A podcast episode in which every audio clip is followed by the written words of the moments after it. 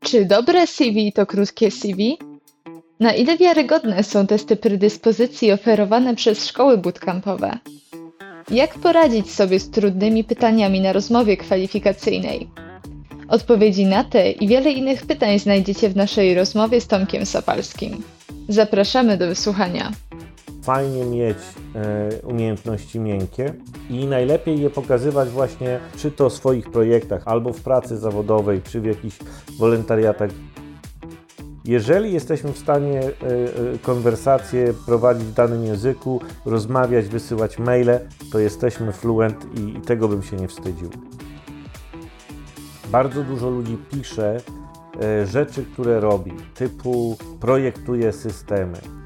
Natomiast e, robienie czegoś takiego jak zaprojektowałem 10 systemów w firmie albo nauczyłem 30 osób czegoś, cokolwiek, co pokazuje realnie, co dana osoba robi, wybija bardzo mocno taką osobę do przodu. Cześć, witam Was w ostatnim odcinku podcastu SFI w tym sezonie. SFI, czyli Studencki Festiwal Informatyczny, to konferencja non-profit skierowana do wszystkich pasjonatów informatyki i nowych technologii, współorganizowana przez studentów czterech krakowskich uczelni. Akademii Górniczo-Hutniczej, Politechniki Krakowskiej, Uniwersytetu Ekonomicznego i Uniwersytetu Jagiellońskiego. W tym roku w wyniku aktualnej sytuacji pandemicznej wszystkie wydarzenia składające się na 16. edycję SFI zostały przeprowadzone całkowicie online w formie transmisji live na YouTube oraz Facebooku. Nagrania z nich są nadal dostępne na stronie festiwalu. W dzisiejszym odcinku mamy okazję gościć Tomasza Sopalskiego. Tomek od 20 lat pracuje zawodowo w IT. Swoją karierę zaczynał jako programista, a później miał okazję być szefem zespołów czy też wdrażać nowe technologie w małych startupach i wielkich korporacjach. Na co dzień pracuje jako solution architect, wymyśla i wdraża systemy, które rozwiązują realne problemy biznesowe. Uwielbia pracę z ludźmi i bycie brakującym ogniwem między IT a biznesem. Pasja do dzielenia się wiedzą zaowocowała u niego założeniem własnej firmy, w której tworzy kursy online dla osób zaczynających pracę w technologiach chmurowych. Jest również trenerem na bootcampach i doradza ludziom, jak znaleźć swoje miejsce w branży IT i rozwijać swoją karierę. Dzień dobry, Tomku. Cześć, witam. Podczas 16 SFI mieliśmy okazję wysłuchać Twojego wykładu, podczas y, którego opowiedziałeś nam o swoim doświadczeniu odnośnie tworzenia CV. Spotkało się to oczywiście z bardzo dużym y, zainteresowaniem. Z tego co pamiętam, nawet trochę przedłużaliśmy y, Twój wykład. I jak myślisz, jakie błędy w CV są najczęściej popełniane przez kandydatów, którzy aplikują na pozycję w IT? Mhm. Więc przede wszystkim wydaje mi się, że osoby, które e, piszą CV, piszą to bardzo sztampowo, to znaczy biorą sobie jakiś taki e, template i próbują wcisnąć tam informacje o sobie, tak żeby wszystko, że tak powiem, się zgadzało. Natomiast według mnie trzeba iść zupełnie odwrotnie. Trzeba pokazać, że się jest zupełnie innym albo że się jest różnym niż, niż rzesza innych kandydatów i właśnie niewyróżnianie się według mnie jest największą, e, największą, e, największym problemem e, w takich osób, które, które dopiero zaczynają pisać CV. Dlatego, że jeżeli e, na stanowiska na przykład juniorskie pojawiają się dziesiątki, setki CV, no to w jakiś sposób trzeba tych ludzi e, odsiać. I jeżeli wszystko wygląda jak kopiuj w klej, no to niestety albo czasami można odrzucić kogoś dobrego, albo e, spośród iluś tam takich samych CV, no coś trzeba wybrać. Także według mnie to jest, to jest bardzo duży, e, duży minus. A drugi minus taki to jest bierne pokazywanie swoich umiejętności i swoich zadań. I to jest jak coś, co właśnie na tym, na tym spotkaniu, które prowadziłem wtedy, bardzo mocno pokazywałem. To znaczy, bardzo dużo ludzi pisze e, rzeczy, które robi, typu, nie wiem, projektuje systemy albo prowadzę support techniczny. I takie rzeczy w ogóle nic nie mówią, nie pokazują siebie w dobrym świetle. Natomiast e, robienie czegoś takiego jak zaprojektowałem 10 systemów w firmie, albo nauczyłem 30 osób czegoś, albo naprawiłem 17 komputerów w miesiąc. Cokolwiek, co pokazuje realnie, co dana osoba robi, wybija bardzo mocno taką osobę do przodu, ponieważ takie zwykłe mówienie na zasadzie naprawiam, robię, y, zarządzam, w ogóle nic nie mówi tej drugiej osobie, y, y, która, że tak powiem, się zajmuje rekrutacją i próbuje odgadnąć, kim jest ta osoba, która wysłała CV. Na początku swojej odpowiedzi mówiłeś też o sztampowości e, CV. Chciałabym do tego wrócić jeszcze, bo y, często spotykamy się z sytuacją, w której po prostu dla ułatwienia sobie robienia CV wybieramy gotowe template'y, na przykład e, z pracuj.pl albo robimy to CV e, wizualnie w Canwie. Co, co ty myślisz? Czy lepiej y, zrobić jakiś własny pomysł, czy warto skorzystać z takiego template'u, jeżeli nie mamy jakiegoś większego pomysłu?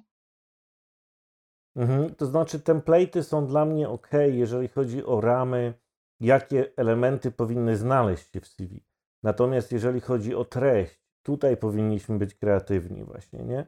I dla mnie na przykład taką, e, jedną z takich rzeczy, która się bardzo mocno nie wykorzystuje, a powinno, to jest e, ta część pierwsza, czyli summary, czyli przedstawienie siebie, bo tutaj dokładnie można w kilku zdaniach napisać, dlaczego akurat my. Ja wiem, że to część ludzi właśnie nie lubi takiego sprzedawania siebie, ale no niestety jest to konkurs i ktoś musi wygrać, ktoś musi przegrać, więc jeżeli tutaj już pokażemy się, a to jest w sumie najlepsze miejsce, ponieważ to jest od razu po tym, jak piszemy imię, nazwisko, adres, e-mail i tak dalej, to zaraz po tym jeszcze rekruter, że tak powiem, ma siłę czytać, więc, więc to miejsce, gdzie napiszemy o sobie jakieś takie rzeczy, które nas wyróżnią, jakby zmieni kompletnie kontekst tego, jak rekruter będzie czytał niższe fragmenty, bo będzie patrzył przez pryzmat właśnie tego, co o sobie napisaliśmy na górze. A jeżeli nic nie napiszemy, tylko napiszemy właśnie tak jak wszyscy jakieś kursy, szkoły, doświadczenie, no to, no to jest to naprawdę bardzo, bardzo takie, takie e, e, e, bierne i, niczym się nie wyróżniające CV i prawdopodobnie jeżeli czegoś ciekawego tam nie będzie, no to, no to nie zostanie wy, wylosowane, że tak powiem, czy, czy nie przejdzie dalej. A właśnie jeżeli chodzi o to podsumowanie i w sumie też całą resztę treści CV, e, co myślisz o tym, żeby dopasowywać CV pod każdą konkretną ofertę pracy, na którą dana osoba decyduje się składać to CV? Czy warto, czy jednak jest to trochę za dużo roboty i zbyt dużo czasu byśmy temu poświęcili? Warto, na pewno i to by było naprawdę fajne, gdyby, gdyby, y, gdyby tak można było podchodzić. Natomiast zdaję sobie sprawę, że jest to dosyć czasochłonne.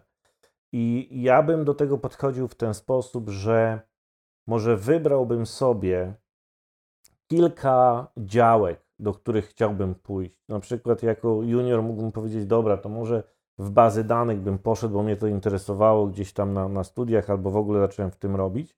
Druga rzecz to na przykład jakieś chmury i może bym w tym coś chciał robić.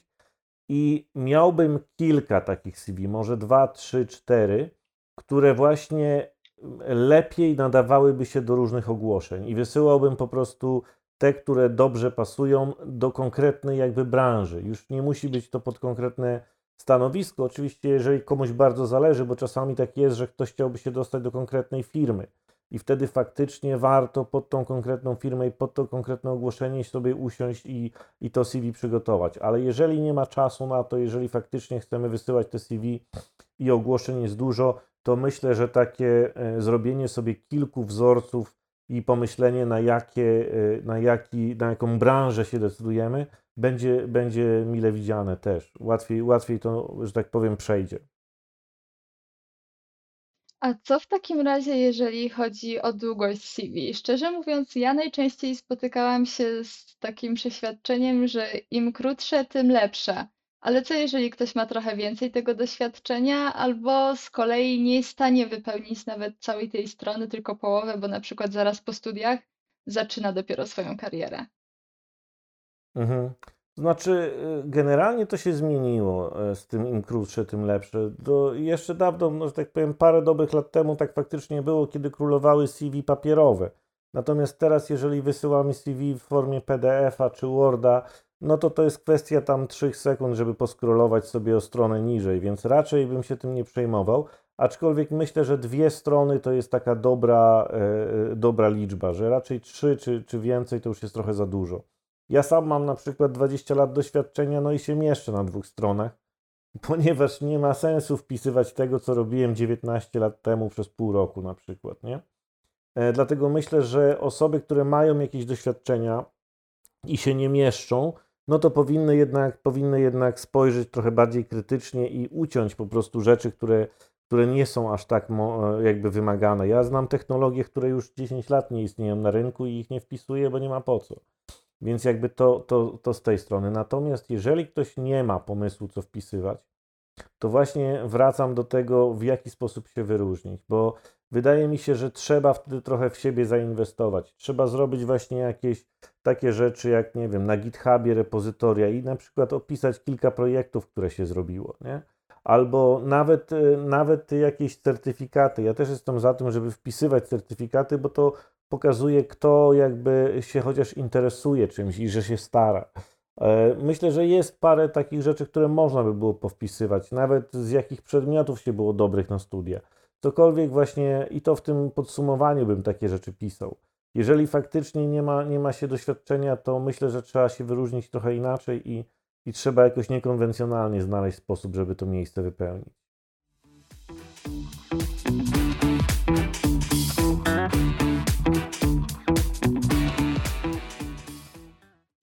Wspomniałeś też o koncie na GitHubie. Hmm. E, czy są jakieś zasady, dzięki którym to konto może być bardziej atrakcyjne dla pracodawcy, żeby to też była jakaś forma reklamy dla e, osoby, która aplikuje na dane stanowisko? Czy są jakieś e, wskaźniki, które sprawią, że będzie to bardziej atrakcyjne? No ja bym przede wszystkim poszedł w ilość, a nie jakość.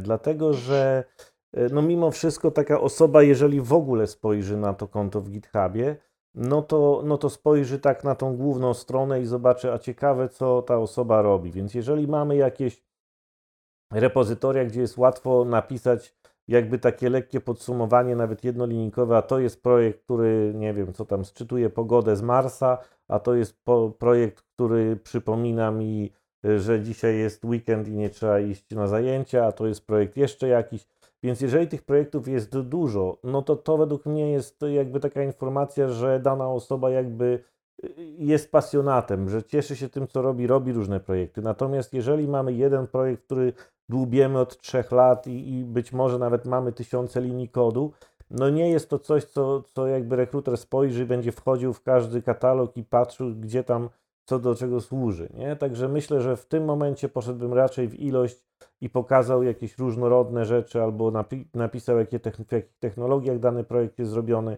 tak żeby w razie czego jakby pokazać, że to, co mamy w CV ma jakieś przełożenie na tym, co napisaliśmy. A czy ta sama zasada będzie dotyczyć jakichś certyfikatów i szkoleń, czy tutaj to rządzi się innymi prawami? No to się rządzi innymi prawami. Tak naprawdę najważniejsze certyfikaty to są certyfikaty dużych firm, czyli jeżeli ktoś ma certyfikaty od Amazona, Microsoftu, Cisco, Red Hata i innych takich właśnie bardzo dużych firm, no to jest y, bardzo, bardzo duża zaleta. Natomiast y, jeżeli chodzi o certyfikaty, to ja uważam, że e, lepiej mieć cokolwiek niż nic. Także ja bym nawet wpisywał certyfikaty z Udemy, tak, że ktoś zrobił jakiś kurs sobie. Jeżeli nie mam nic, to chociaż napiszę to takiego czegoś bym wyszedł, nie? E, żeby mieć jakikolwiek, jeżeli, e, jeżeli nawet są jakieś egzaminy, bo są strony, które robią jakieś egzaminy, one może nie są jakoś bardziej rozpoznawalne, ale jeżeli nawet jest jakiś test, który, który ktoś zdał na jakiejś stronie, też bym napisał, dlatego że jakby to jest cała, cały czas e, informacja o tym, że się staramy, że coś robimy. Ja kiedyś właśnie, nawet już będąc seniorem, szukałem pracy i rozmawiałem z rekruterem i i mnie się pytał, czy mam jakiś tam e, certyfikat i powiedziałem mu, że nie, bo w sumie po co mi ten certyfikat, jak ja mam w tym 7 lat doświadczenia. I on powiedział właśnie, że niby tak, ale z drugiej strony firmy, które rekrutują, jeżeli mają dwie osoby, które mają 7 lat doświadczenia, to wezmą kogoś z certyfikatem, bo temu komuś chciało się zrobić certyfikat. To jest jakby takie, e, jakby w ich głowie coś takiego. I ja tak faktycznie mam, będąc po tej drugiej stronie biurka, że ja patrzę, I jeżeli ktoś mi pisze, że ma dwa lata na przykład w, w, bazach danych, a ktoś inny mi napisze, że ma dwa lata w bazach danych i certyfikat Microsoftu, bardzo prosty, ten pierwszy, jakiś MCP, no to dla mnie to jest dokładnie informacja. To jest osoba, która się stara, więc, więc myślę, że, że jak najbardziej warto i, i warto te, te certyfikaty tych firm przede wszystkim. Natomiast y, no, też nie należy przesadzać. Ja też miałem, widziałem na przykład kiedyś CV osoby, która była świeżo po studiach, miała może jeden rok doświadczenia gdzieś i miała w swoim CV 30 ileś certyfikatów. I to jest dla mnie informacja, że ta osoba po prostu weszła gdzieś, nie wiem, na eBaya, kupiła zestawy pytań, po prostu nauczyła się tego wszystkiego, zdała te 30 certyfikatów, no bo nie ma szans, nie ma szans, żeby, żeby się tak dużo tego nauczyć. Także myślę, że warto po prostu mieć kilka certyfikatów, które mają sens, pokazują naszą drogę, ale, ale nie warto po prostu być takim, taką osobą, która się certyfikuje tylko po to, żeby mieć, e, nie wiem, pełno tego, bo to w pewnym momencie już jest przesyt i raczej świadczy tylko o tym, że dana osoba nie rozumie głęboko pewnych rzeczy, tylko po prostu robi certyfikat za certyfikatem. Mhm, rozumiem, czyli chyba jednak e, lepiej uważać, co też, co, co też się wpisuje czasami. E, jeżeli chodzi o technologię i certyfikaty, to pewnie jest to najważniejsza część CV, ale czasami mam wrażenie, że też za bardzo skupiamy się na, właśnie na tej części. A co jeżeli chodzi o umiejętności miękkie? Bo zwykle poświęcamy te, temu chyba tak e, mniej uwagi niż tym technologiom, które potrafimy. Jak ująć te umiejętności miękkie, tak żeby były to atrakcyjne? Mhm. No, przede wszystkim jedną rzecz, którą muszę powiedzieć, to że niestety to jest prawda, że w zawodach technicznych, w, w informatyce te umiejętności twarde są, e, że tak powiem, najważniejsze. Więc jeżeli ktoś nie ma tych umiejętności twardych, no to być może, być może będzie musiał się, e, e, że tak powiem, nauczyć i, i dopiero wtedy wystartować na rynek pracy. Natomiast fajnie mieć umiejętności miękkie i najlepiej je pokazywać właśnie tam, gdzie mówiłem o e, czy to swoich projektach, może nie swoich projektach, ale projektach na przykład na studiach, w którym się brał udział i gdzie te umiejętności miękkie były wykorzystywane, albo w pracy zawodowej, czy w jakichś wolontariatach, coś, co możemy napisać, że nie wiem, nawet jeżeli byłem, kelnerem przez, przez dwa miesiące e, wakacji, no to jest to jakaś fajna umiejętność, bo rozmawiałem z ludźmi, potrafiłem przyjmować zamówienia, być może byłem punktualny i pokazywałbym właśnie nie tylko właśnie, że byłem kelnerem przez dwa miesiące, bo to jeszcze nic nie znaczy, ale na przykład byłem kelnerem przez dwa miesiące, dzięki temu jestem bardzo punktualny albo nauczyłem się punktualności, dzięki temu rozumiem klientów, dzięki temu potrafię się wczuć w inne, w inne osoby i może w ten sposób sprzedawać te swoje umiejętności, bo one są bardzo ważne, e, szczególnie właśnie w, w dużych zespołach. Później, jeżeli będzie się pracowało z różnymi ludźmi, no to jednak, że tak powiem, taka osoba typowego informatyka siedzącego w piwnicy, no już trochę odeszła do lamusa. Trzeba jednak z ludźmi umieć rozmawiać, trzeba się dogadywać w zespole i wszystkie takie rzeczy, jeżeli pokażemy, myślę właśnie, że, że pokazać to przy swoich projektach, przy swoich y, doświadczeniach zawodowych, dokładnie napisać jakby korzyść, jaką pracodawca będzie miał z tego, że, że jakąś tam umiejętność miękką mamy. Bardzo ciekawe ujęcie. Wcześniej się w sumie z czymś takim nie spotkałam. Raczej y, wszyscy skupiali się na tym, żeby wymienić od punktów y, jakieś tam zdolności miękkie, ale faktycznie może w ten sposób będzie to bardziej ciekawe dla pracodawcy. Jeszcze kwestia języków obcych, bo też y, wielu z nas, szczególnie wychodząc z jakichś szkół, y, umiemy na przykład w dobrym stopniu angielski i w trochę gorszym niemiecki. Czy wpisywać języki, które umiemy na, w stopniu podstawowym, czy lepiej skupić się na tych, które umiemy w stopniu zaawansowanym? Mhm. E, no, wydaje mi się, że jeżeli chodzi o języki, to nie jest jakaś wielka sekcja w CV, więc ja bym akurat chyba wpisywał każdy, który znam, ja też mam wpisany rosyjski, mimo że po rosyjsku ostatnio rozmawiałem pewnie 30 lat temu, ale, ale, ale jest wpisany rosyjski w jakiejś tam formie podstawowy, podstawowej i, i myślę, że e, no warto się chwalić zawsze, zawsze to jakaś informacja, która znowu z kolei nas wyróżnia. Nie? E, może być po prostu tak, że dana osoba, nie wiem, jest, jest akurat, e, e, lubi tamtą kulturę i wystarczy sobie fajnie porozmawiać na przykład o jakimś kraju. Także takie rzeczy myślę, że bym wpisywał jak najbardziej. Więc ja rekrutuję też ludzi do firm zagranicznych i jeżeli chodzi o poziom języka, to uważam, że warto mieć trzy poziomy. Pierwszy to jest native, czyli jeżeli faktycznie po polsku mówimy od dziecka i tak dalej, no to to jest taki poziom. Drugi poziom po drugiej e, stronie to jest e, beginner, czyli zupełnie początkujący. I to jest osoba, która jeżeli ogląda filmy czy rozmawia z kimś i 10 do 20% tego, co rozumie, no to myślę, że bym, bym się jako początkujący, e, jako początkująca osoba tam gdzieś określił. Natomiast jedyny i dopuszczalny inny poziom to jest fluent, czyli zaawansowany. I to oznacza, że jesteśmy w stanie porozmawiać z drugą osobą na spotkaniu, że jesteśmy w stanie przez telefon porozmawiać, że jesteśmy w stanie ustalić z kolegami z zespołu, koleżankami jakieś rzeczy dotyczące projektu i to jest fluent. I to, że nie potrafimy czytać Szekspira, nie ma kompletnie znaczenia. E, nikt od nas nie oczekuje. I jeżeli będziemy wpisywać takie rzeczy jak intermediate, to jakby zaniżamy swoją wartość w oczach y, tego pracodawcy, bo inna osoba to jest bardzo subiektywne. Inna osoba sobie wpisze fluent, my sobie wpiszemy intermediate, no bo, no bo jednak tak w 100% tego angielskiego nie znamy. I dzięki temu może stracimy szansę na pracę. Także jeżeli jesteśmy w stanie y, konwersacje prowadzić w danym języku, rozmawiać, wysyłać maile, to jesteśmy fluent i, i tego bym się nie wstydził. I ostatnia jeszcze taka rzecz a propos języków. Często widziałem w CV takie pozycje typu C1 e, czy, czy C2. Ja za bardzo nie wiem o co chodzi w tym, ponieważ ja w Polsce nie, nie, nie mieszkam i, i wiem, że są jakieś takie e, egzaminy i się takie stopnie dostaje. Natomiast e, na zachodzie nikomu nic to nie mówi. Więc jeżeli, jeżeli wpisujemy na przykład angielski C1, to napiszmy angielski fluent i w nawiasie C1 dlatego że angielski C1 osobie zagranicznej nic zupełnie nie powie i, i w ogóle nie wie, co to znaczy C1.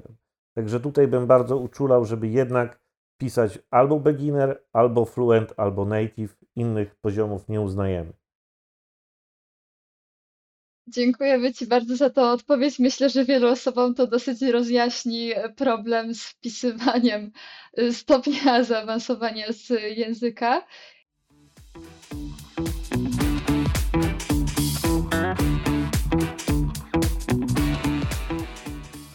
Jeszcze w sumie mam pytanie o chyba jedną z większych zmur osób aplikujących na stanowiska, jakiekolwiek w sumie, list motywacyjny. Czy stosujesz coś takiego w procesie rekrutacji i jak, jak się odnosisz do listu motywacyjnego? Jak napisać dobry, jeżeli już jest potrzebny? Mhm.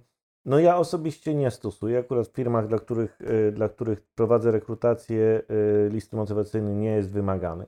Natomiast jeżeli bym był i jeżeli bym był osobą e, seniorską, to prawdopodobnie też bym patrzył na zasadzie, że jest to przerost e, formy nad treścią i po co mi to. Natomiast wynika to tylko dlatego, że, że seniorów jakby się jest mało na rynku i, i każda firma nawet bez listu motywacyjnego e, dobrego seniora weźmie.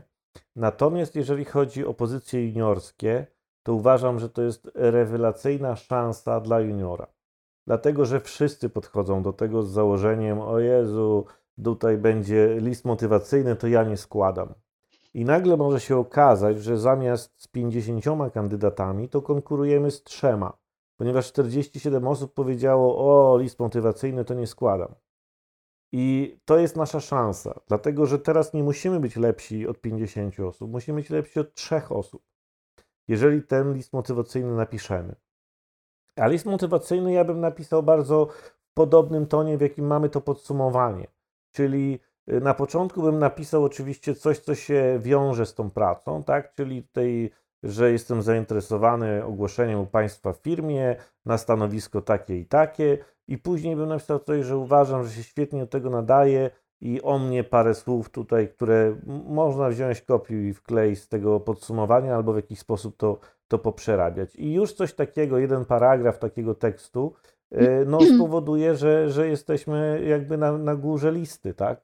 Także według mnie list motywacyjny y, dla osób, które nie mają dużego doświadczenia, to jest rewelacyjne, bo pokazuje, że 90% y, kontrkandydatów nie weźmie udziału w tej rekrutacji, czyli dla mnie jest szansa. Czyli w sumie stwarza to bardzo dużo y, nowych możliwości. Trochę jest to nawet pocieszające, szczególnie dla juniorów, bo faktycznie y, nawet ja mając do wyboru ofertę, w której trzeba było napisać list motywacyjny, skupiłam się na tej, na której nie trzeba było, bo faktycznie pisanie w niej czegoś dodatkowego było trochę, trochę może też przerażające dla, dla osoby po, początkującej. E, jeszcze w sumie chciałam się odnieść do LinkedIna. Bo to jest też bardzo szerokie y, miejsce, w którym można zyskać jakieś y, nowe kontakty i też pokazujemy swoje doświadczenia. Ale czy jest to bardziej jako uzupełnienie CV i lepiej prowadzić to osobno, niezależnie od CV? Y, czy warto, żeby były tam wszystkie doświadczenia, jakie posiadamy? Myślę, że LinkedIn e, fajnie, żeby był pełny, żeby był nawet pełniejszy niż CV, bo to jest jakby ta rzecz, o której tutaj wcześniej e, wspominaliśmy, że mamy w CV dwie strony, no to na LinkedInie mamy więcej stron, więc jeżeli tam wszystko pokażemy, to nie ma problemu. Ktoś, kto będzie chciał wejść na nasz profil LinkedIna, sobie zobaczy więcej szczegółów. I myślę, że, że profil LinkedIna bym, e, bym dużo bardziej zrobił szczegółowy niż CV. Na to pozwala, ponieważ można. Z jeżeli chodzi w ogóle o, o LinkedIna, to pierwsze, co bym zrobił, e, to bym zrobił sobie profesjonalne zdjęcie. Tam oczywiście e, wszyscy wyglądają nie tak jak na naprawdę. I jakby ja też do tego bym do tego, e, w ten sposób podszedł, poszedłbym do fotografa, zrobił sobie jakieś profesjonalne zdjęcie gdzieś na jakimś niebieskim tle albo czymś takim. Myślę, że to jest, że to jest bardzo dobry pomysł. I LinkedIn generalnie na pewno na zachodzie jest, jest bardzo dużym źródłem tego, w jaki sposób uzyskuje się pracę. Ja już teraz oczywiście, ponieważ jestem seniorem, no to mam osoby, które tam do mnie się zgłaszają z różnych agencji rekrutacyjnych i pytają, czy bym nie chciał tam znaleźć nową pracę. E, natomiast e, nawet szukając własnej pracy, czasami jest tak, że jak się wejdzie na LinkedIna i są ogłoszenia o pracę, to jest coś, co się nazywa Easy Apply, czyli wystarczy kliknąć tak, chcę aplikować i jakby Y, mój profil LinkedIna jest moim CV, nic więcej nie muszę pisać. I można w bardzo szybki sposób y, na różne oferty pracy aplikować. Także ja bym, ja uważam, że przynajmniej na zachodzie LinkedIn jest y, numer jeden takim, takim właśnie narzędziem do szukania pracy. Tam wszyscy szukają pracy, tam, tam właśnie pracodawcy najwięcej ofert dają i czasami po prostu nigdzie indziej tych ofert nie ma, tylko na LinkedInie. Więc myślę, że to bym zrobił. Ostatnia jeszcze z takich rzeczy, którą na LinkedInie jest dosyć ważna, to są referencje. E, głównie chodzi o to, że no jeżeli inne osoby z nami pracowały i, i stwierdziły, że, że dobrze nam się razem pracowało, to mogą tam parę słów napisać. I ja wychodzę z takiego założenia, i tak większość osób robi, że warto do takich osób, z którymi pracowaliśmy wcześniej albo robiliśmy jakieś projekty wcześniej, zgłosić się i powiedzieć: Słuchaj, czy byś mogła, mógł tutaj napisać na LinkedInie trzy zdania o tym, e, w jaki sposób się ze mną pracowało? Dlatego, że e, no, nikt jakby tego nie robi z własnej chęci, tak? Nikt nie siedzi na internecie i nie mówi, a wezmę sobie i popiszę trochę e, różnych referencji w LinkedInie. Więc no nie zdarzy to się. Nie zdarzy, jeżeli ktoś ma 10 lat na LinkedInie profil i nadal nie ma referencji, to właśnie dlatego, że o takie referencje trzeba bezpośrednio poprosić. I myślę, że właśnie wystarczą dwie, trzy takie referencje, żeby, żeby nasz profil był dużo, dużo lepszy i, i znowu wybijał się wśród innych podobnych profili. A myślisz, że w Polsce nadal y, zatrudniający wolą mieć CV, czy LinkedIn staje się coraz popularniejszy? No myślę, że CV jednak mimo wszystko, tak? Także miałbym tam jakiegoś PDF-a czy Worda w CV, ale, ale swój profil na LinkedInie, dlatego że wiele osób nawet e, LinkedIn się e, przydaje już jak przejdziemy przez to pierwsze sito, tak? Czyli, czyli przyszło 30 CV, nasze CV zostało wybrane do pięciu, to myślę, że każdy pracodawca przez rozmowę kwalifikacyjną wejdzie sobie na LinkedIna i zobaczy wtedy, co to za osoba. Jak tam będzie pusto albo nic nie będzie, no to tracimy w stosunku do tych pozostałych czterech osób, które mają jakieś tam profile założone. Także myślę, że, że w ten sposób bym do tego podszedł.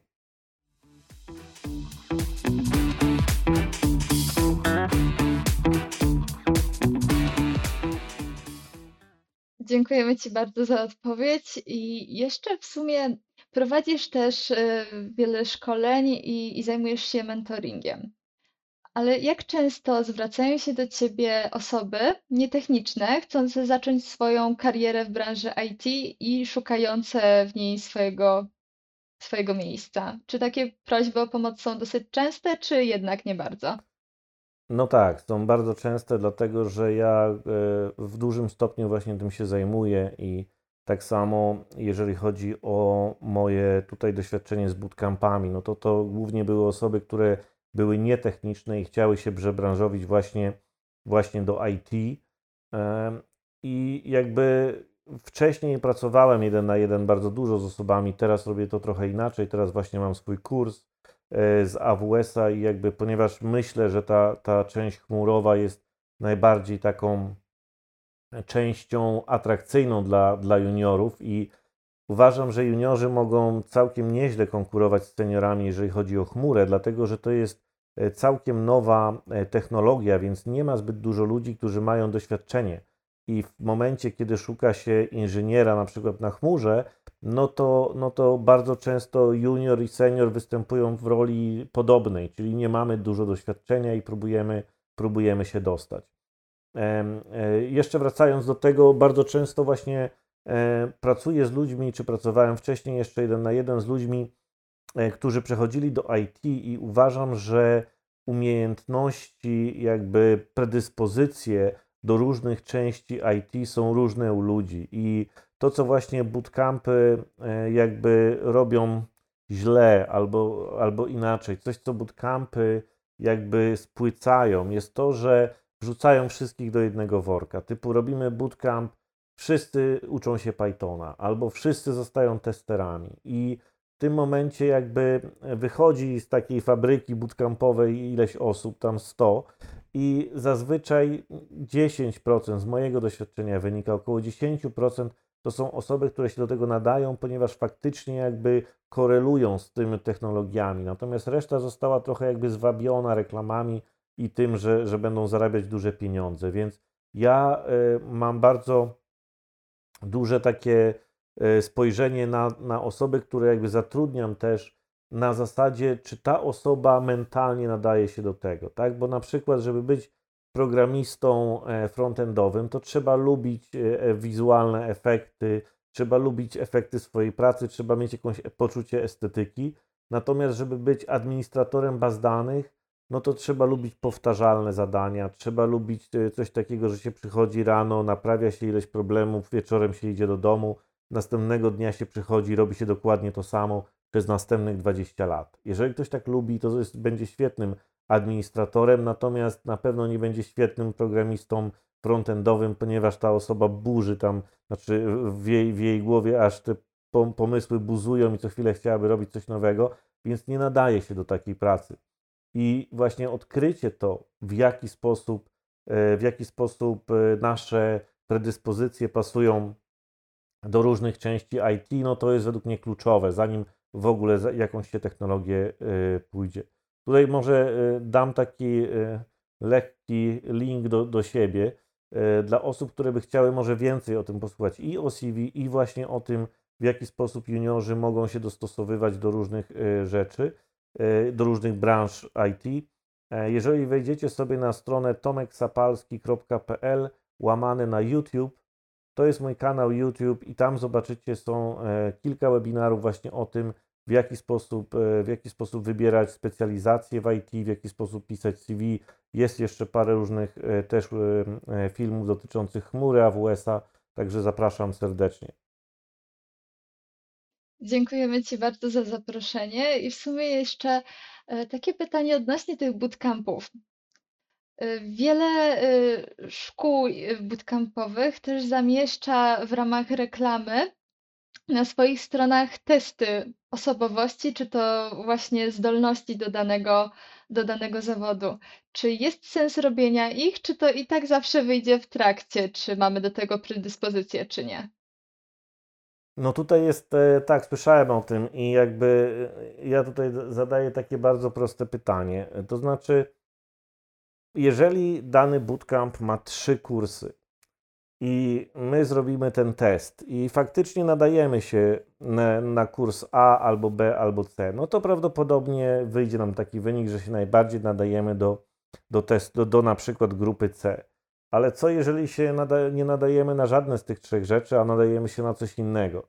To czy myślicie, że, że taki bootcamp powie, słuchajcie, no słuchaj, nie rób żadnego z naszych kursów, bo się nie nadajesz?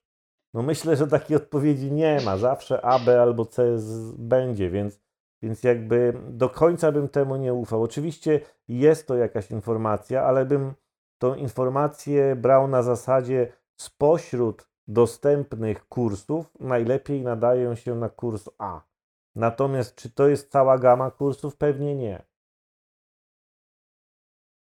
Mhm, rozumiem. A jeżeli wracając również do tych bootcampów, e, czy wyszkolenie, jakie nam oferują, e, gwaran gwarantuje to, że jesteśmy już po odbyciu takiego bootcampa w pełni wykwalifikowani do podjęcia jakiejś pracy, czy czeka nas jeszcze wiele godzin samotnych z komputerem i z, z rozwiązywaniem problemów na własną rękę i ćwiczeniem?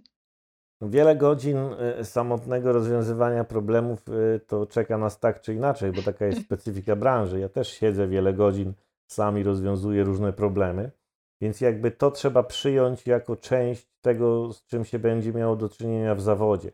Nigdy nie jest tak, że nauczymy się jakiejś technologii i przez kolejne 10 lat będziemy robić to samo, bo się nauczyliśmy przez rok na bootcampie. Także e, jakby ciągłe doskona- do, do, dokształcanie się no jest częścią tego zawodu. Czy jesteśmy gotowi?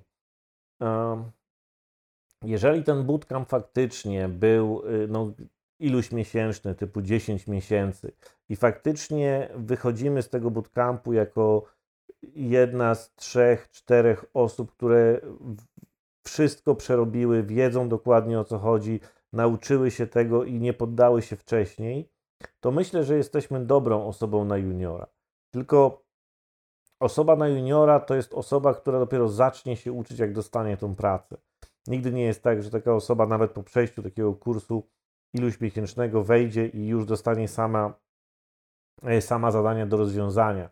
Te zadania będą prawdopodobnie na początku małe, e, ale będzie miała tą mentalność taką, że ok, muszę się nauczyć nowych rzeczy, muszę zobaczyć, jak to jest zrobione i muszę zacząć te zadania robić. Czyli rozmawiałem też e, w panelu dyskusyjnym na konferencji SFI e, z dwoma osobami właśnie z uniwersytetów. I to, co jakby w trójkę powiedzieliśmy, to to, że uczelnia dała nam to, że wiemy, jak się uczyć.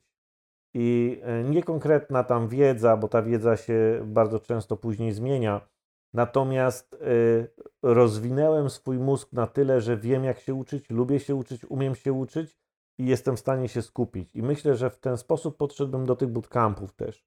Jakby, jeżeli przez 10 miesięcy uczyliśmy się jakiejś jednej technologii i nadal nam się to podoba i nadal mamy chęć samemu się rozwijać w tym kierunku, no to to jest dobry wskaźnik tego, że jak dostaniemy tą pierwszą pracę, to będziemy dalej to kontynuować. I myślę, że w ten sposób podszedłbym do bootcampu raczej niż do tego, że jest to, jest to jakby taki pakiet i już wszystko umiem, teraz mogę, mogę samodzielnie pracować.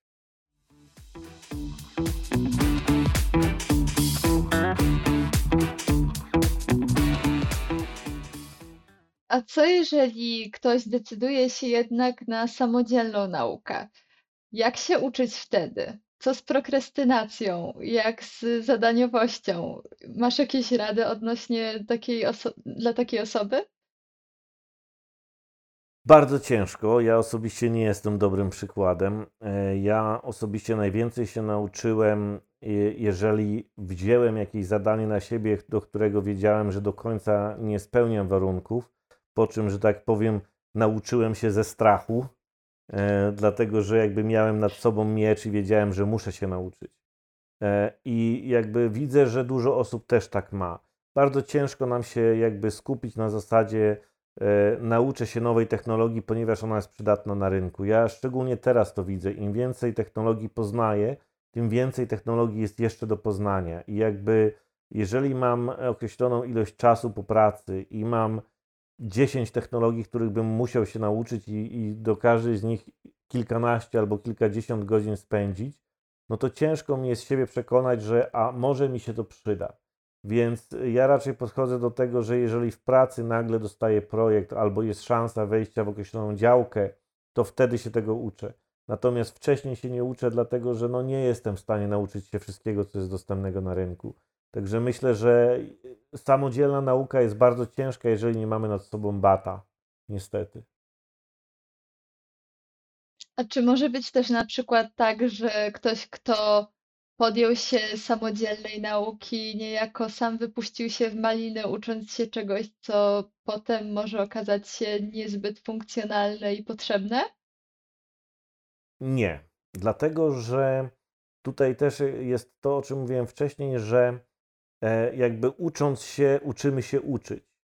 I nie ma to takiego znaczenia. E, ja na przykład e, po iluś tam latach widzę, że jak odkrywam nową technologię, to mówię sobie, aha, to jest zlepek tego, tego i tego. Czyli jakby biorę sobie trzy, cztery rzeczy, które już znam i mówię, ta, ta nowa rzecz tak naprawdę e, jest jakby zbieraniną kilku innych. I nawet jeżeli tamte inne już dawno jakby są nieaktualne, to nie ma znaczenia, bo ja znam cały koncept i jeżeli sobie kilka rzeczy dołożę, to, to się nauczą nowej technologii. Także myślę, że warto się uczyć i warto też patrzeć na to, czy się coś lubi uczyć, czy nie. Dlatego, że miałem na przykład taki, taką osobę, e, której tam doradzałem, i to była też osoba, która e, lubiła frontend, ale zaczęła się uczyć frontendu, a potem e, jakby naturalną taką rzeczą było to, żeby może się nauczyła teraz backendu, to będzie miała i jedno i drugie, i ona w pewnym momencie powiedziała, że nie, to już jest za, e, za, za trudne dla niej. I skupiła się na innych rzeczach na frontendzie i została w tym frontendzie. I wydaje mi się, że to jest też ważne. Ważne, sobie, e, ważne jest to, żeby sobie powiedzieć, to już jest dla mnie za trudne, ja w to nie chcę iść, ale z przyjemnością nauczę się innej rzeczy, która też ma związek z tym, co uczyłem się wcześniej. Także e, uczyłbym się nie patrząc na to, jakby bardzo mocno że teraz coś tam jest e, na, na rynku dobre albo nie. Uczyłbym się dlatego, żeby zrozumieć pewne mechanizmy, ponieważ później się okazuje, że wszystkie technologie, tak jak mówię, to są zlepki różnych rzeczy, które już były i łatwiej nam będzie nowej rzeczy się nauczyć, znając jakieś inne. Czyli uważasz na przykład, że forsowanie się do nauki jakiejś technologii, mimo że już jest, że to za daleko poszło i już nie dajemy rady, e, jest y, no, niewarte na, naszego zachodu i lepiej jest na przykład rozwijać się już w inną stronę? Tak, to znaczy trzeba sobie samemu odpowiedzieć, czy nas to będzie faktycznie e, e, jakoś fascynować, satysfakcjonować to, co robimy, tak? Czyli jeżeli jakby co jest na końcu drogi, jeżeli ja siebie zobaczę na końcu drogi i powiem, chciałbym umieć to, ponieważ dzięki temu będę robił fajne rzeczy, to można ten ból, że tak powiem, przełknąć, nauczyć się tego, mimo że to nie jest fajne, dlatego że jakby y, y, ma się tą, e, ma się tą informację, że później będzie fajniej. Natomiast jeżeli się wchodzi w technologię i widzi się, że no nie, w ogóle mi to nie leży. I im więcej, że tak powiem, wchodzę w tą technologię, tym bardziej tego nienawidzę. No to tego nie ma sensu pogłębiać. To tu bym powiedział stop i bym, bym się czymś innym zajął. Czyli czasem te problemy na początku y, chcą nam pokazać, że nie, może nie do końca jest to dla nas, tak?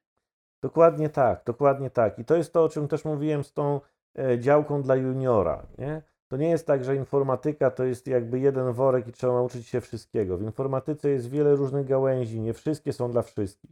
Więc jeżeli idziemy w coś, brniemy, co nam się kompletnie nie, nie podoba i w ogóle nie chcemy tam być, no to w tym momencie e, no nie powinniśmy tego myślę kontynuować. Lepiej skupić się na rzeczach, które fajnie by było, gdybyśmy umieli, nie? nawet jeżeli są trudne. To prawda. A jakie problemy dostrzegasz najczęściej u osób, które zaczynają? dwa problemy. Pierwszy to jest właśnie to niedopasowanie, o którym mówiłem, czyli ktoś na przykład poszedł na kurs y, Pythona, ponieważ jego kolega poszedł na kurs Pythona i on teraz też zostanie, zostanie programistą Pythona, natomiast w ogóle się w tym nie czuje. I to jest jakby ta jedna rzecz. Natomiast druga rzecz jest taka, że jakby wydaje się często osobom, że y, w krótkiej perspektywie bardzo szybko się nauczą i już będą mogli, nie wiem, zarabiać. Mi się wydaje, że trzeba poświęcić rok czasu, żeby y, osoba, która w ogóle nie jest w IT, że musi poświęcić rok czasu, żeby zobaczyć w ogóle, jakie są te gałęzie, żeby zobaczyć, w jakich gałęziach się czuje najlepiej i żeby zacząć się uczyć i żeby nabrać tej właśnie mentalności, że będę musiał się uczyć przez kolejne ileś tam lat tego i to jest ok. Ja, ja chcę się uczyć ileś lat. Bo jeżeli robię to tylko dlatego, że nauczę się przez rok, dwa, będę zarabiać duże pieniądze, to to nie ma sensu. To ta branża tak nie działa. W tej branży trzeba się ciągle uczyć i trzeba ciągle być głodnym nauki. Więc jeżeli ktoś takie podejście ma i znajdzie swoją działkę, która mu się podoba, no to myślę, że myślę, że jest, jest bardzo duża, e, myślę, że jest bardzo duża szansa na sukces. Natomiast e, na pewno krótko, e, krótkoterminowość i właśnie nieodnalezienie swojej, swojej niszy to są te dwie rzeczy, które najwięcej myślę, że sprawiają problemów. Mhm, rozumiem. Dziękuję Ci bardzo za tą odpowiedź. Jeszcze odnośnie może trochę bardziej rozmów kwalifikacyjnych, e, też podczas pandemii, kiedy wiele firm rekrutuje na stanowiska IT, oczywiście zdalnie. I co, co doradziłbyś osobie, która bierze udział we właśnie takiej formie rekrutacji? Jak w takim, przy takim przypadku się pokazać? Mhm. No, y, może zacznijmy od błędów, bo kilka błędów widzę. Y, generalnie rzecz biorąc, E, pierwszy błąd jest taki, że jeżeli z kimś rozmawiam i faktycznie mamy kamery włączone i zadaję pytanie techniczne, to widzę, jak oczami nagle osoba idzie gdzieś tam i zaczyna e, bardzo, że tak powiem, rytmicznie cytować mi coś tam, no to wiadomo, że, że właśnie przygotowała sobie notatki i czyta, nie?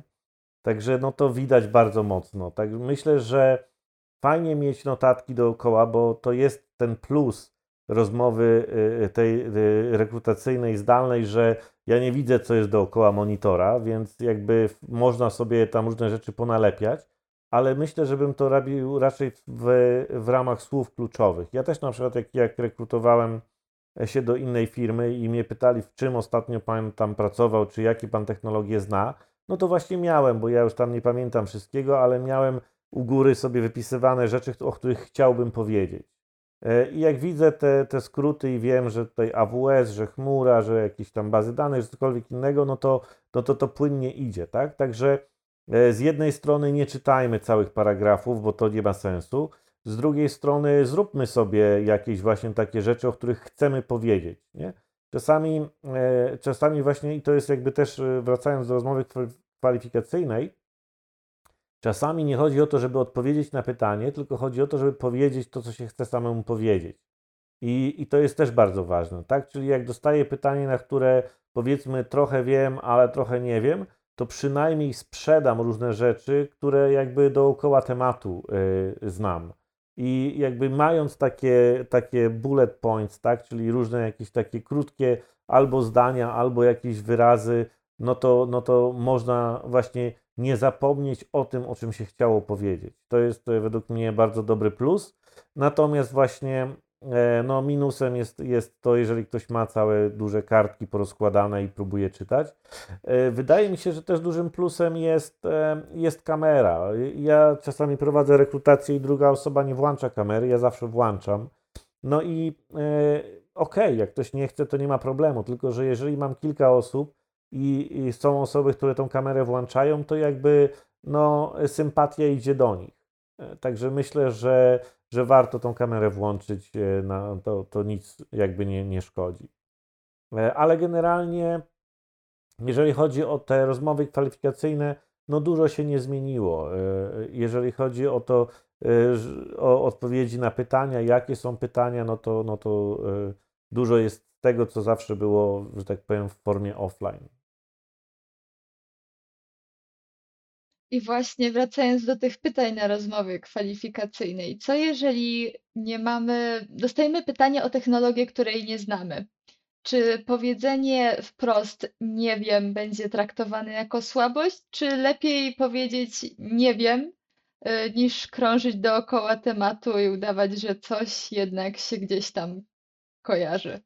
No tutaj to myślę, żebym był e, trochę, e, że tak powiem, patrzyłbym na to, z kim rozmawiam. Jeżeli rozmawiam z osobą, która jest z działu kadr i, i musi tam sobie zaznaczyć różne rzeczy, czy kandydat umie, czy nie, to myślę, żebym próbował lawirować, próbował powiedzieć, że no to znam coś podobnego do tego, który i tak dalej. Natomiast e, jeżeli miałbym rozmawiać z osobą techniczną, no to nie, to nie ma sensu, dlatego że ta osoba zna tą technologię prawdopodobnie, skoro o nią pyta, więc jakby, jakby nie, ma, nie ma sensu mówić. Ale na pewno, e, na pewno bym robił właśnie coś na zasadzie nie wiem. E, jeżeli bym w ogóle nie wiedział o co chodzi, to bym powiedział nie wiem. To, to, to tak. Jeżeli bym wiedział coś o technologii, że ona istnieje, ale ja akurat w niej nie pracowałem, ale pracowałem w podobnej, to dokładnie tak bym powiedział.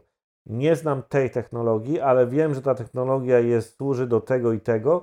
Ja do tego i tego korzystałem z innych tam technologii, które są takie, takie i takie. Dlatego, że bardzo często w IT jest tak, że narzędzi do robienia tego samego jest dużo i te narzędzia dużo się od, sobą, dużo się od siebie nie różnią. Więc warto po prostu powiedzieć, e, że zna się podobne narzędzia. Być może nie to jedno, ale znam inne narzędzie, ono robi dokładnie to samo.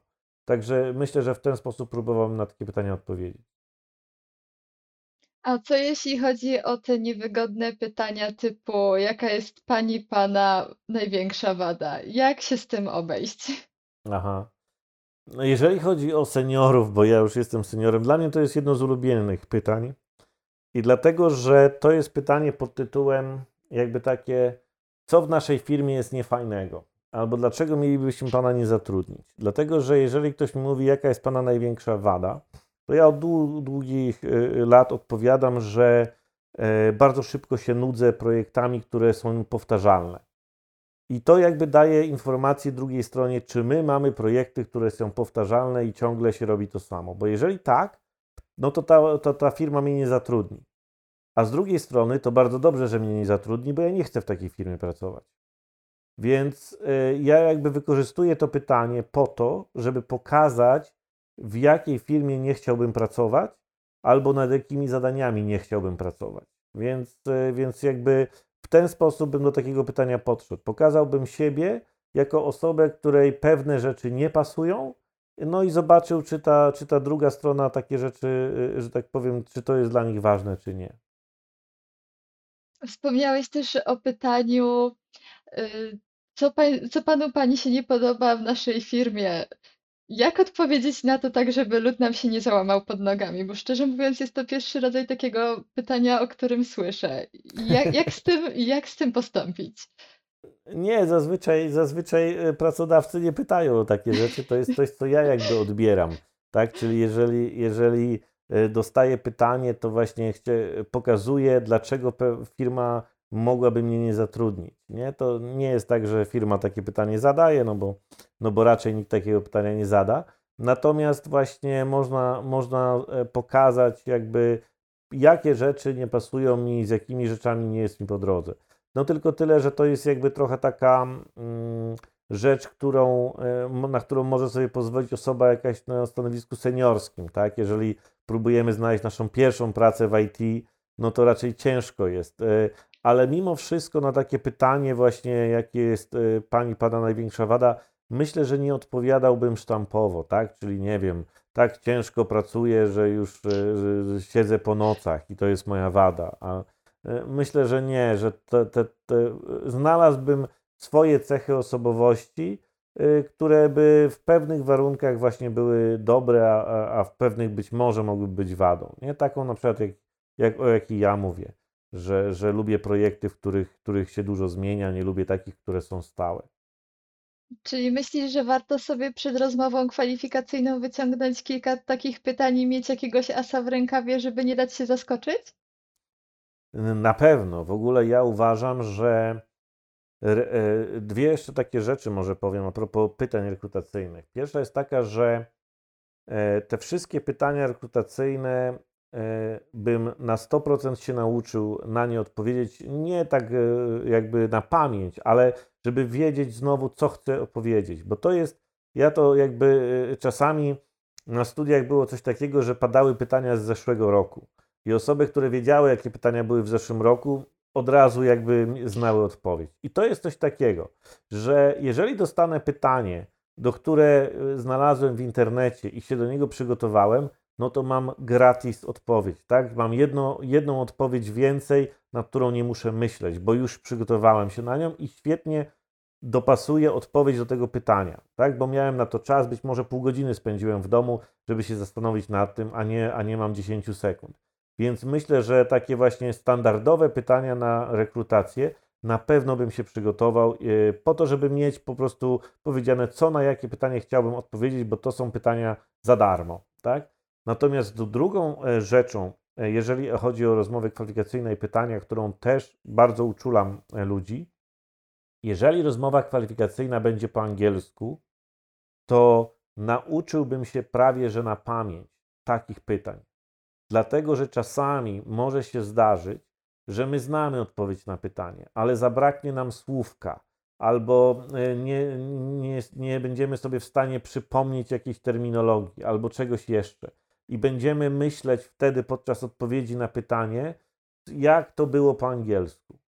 I to, to oczywiście wpływa na bardzo duży minus tak? Te, takiej, takiej odpowiedzi. Więc jeżeli wiemy, że mamy, odpowiedź, mamy e, e, rozmowę po angielsku i e, nawet takie pytanie, jaka jest Pana największa, czy Pani największa wada, przygotowałbym sobie po angielsku. Przygotowałbym sobie po angielsku takie odpowiedzi po to znowu, że jeżeli takie pytanie padnie, to ja lecę już ze przygotowanego wcześniej template'u i mówię to, to, to, to, to i znowu mam jedno pytanie za darmo. Myślę, że wielu z nas korzysta z Twoich rad odnośnie rozmowy rekrutacyjnej, a właśnie jeszcze wracając do tych rozmów e, prowadzonych po angielsku, co jeśli jednak zapomnimy tego słówka i już się zatniemy? Co wtedy?